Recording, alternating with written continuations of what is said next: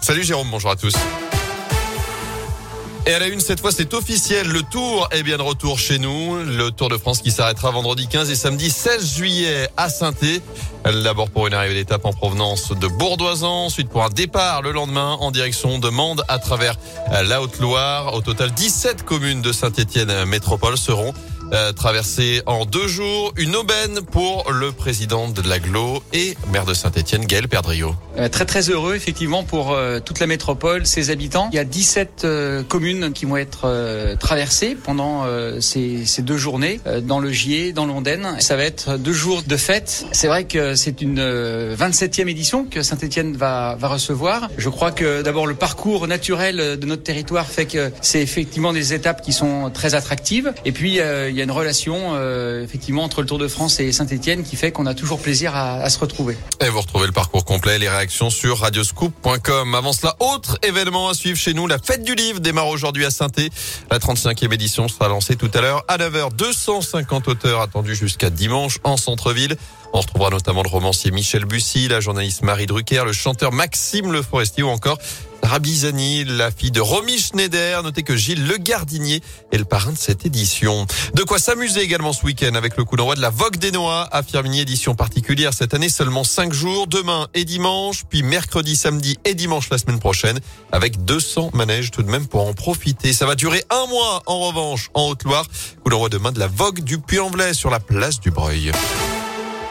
À retenir également, on va pouvoir tomber le masque en extérieur dans la Loire. La préfète a pris un arrêté hier pour alléger à nouveau les restrictions. À partir de lundi jusqu'au 15 novembre, le port du masque ne sera plus obligatoire pour les établissements recevant du public en extérieur.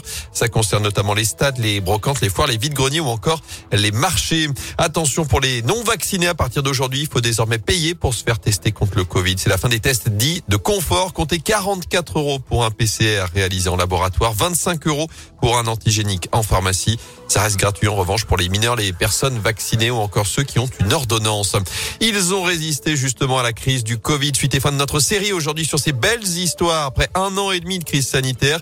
Alors si malheureusement certaines activités ont dû cesser, d'autres sociétés ont survécu et sortent aujourd'hui la tête de l'eau avec des projets pour l'avenir. C'est le cas par exemple de Samoutillage à saint société spécialisée dans la fabrication d'outils et de rangements qui a été sélectionnée dans le cadre du plan France Relance. L'État va donc l'aider à financer 30% de la modernisation de son site de production, évalué à 1,5 million d'euros. De quoi accélérer le projet.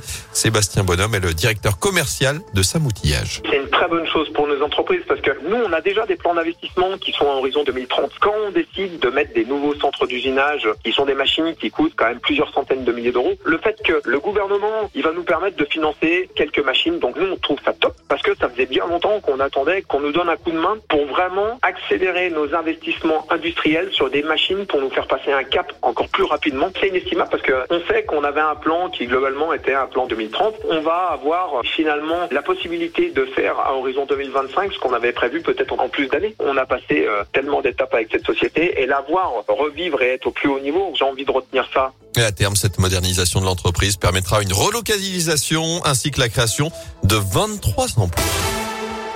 Retour au sport du foot et le coup d'envoi de la dixième journée de Ligue 1. Le PSG reçoit Angers ce soir. Les Verreux se déplaceront à Strasbourg dimanche à 15h. Objectif quitter enfin cette place de lanterne rouge. Oui.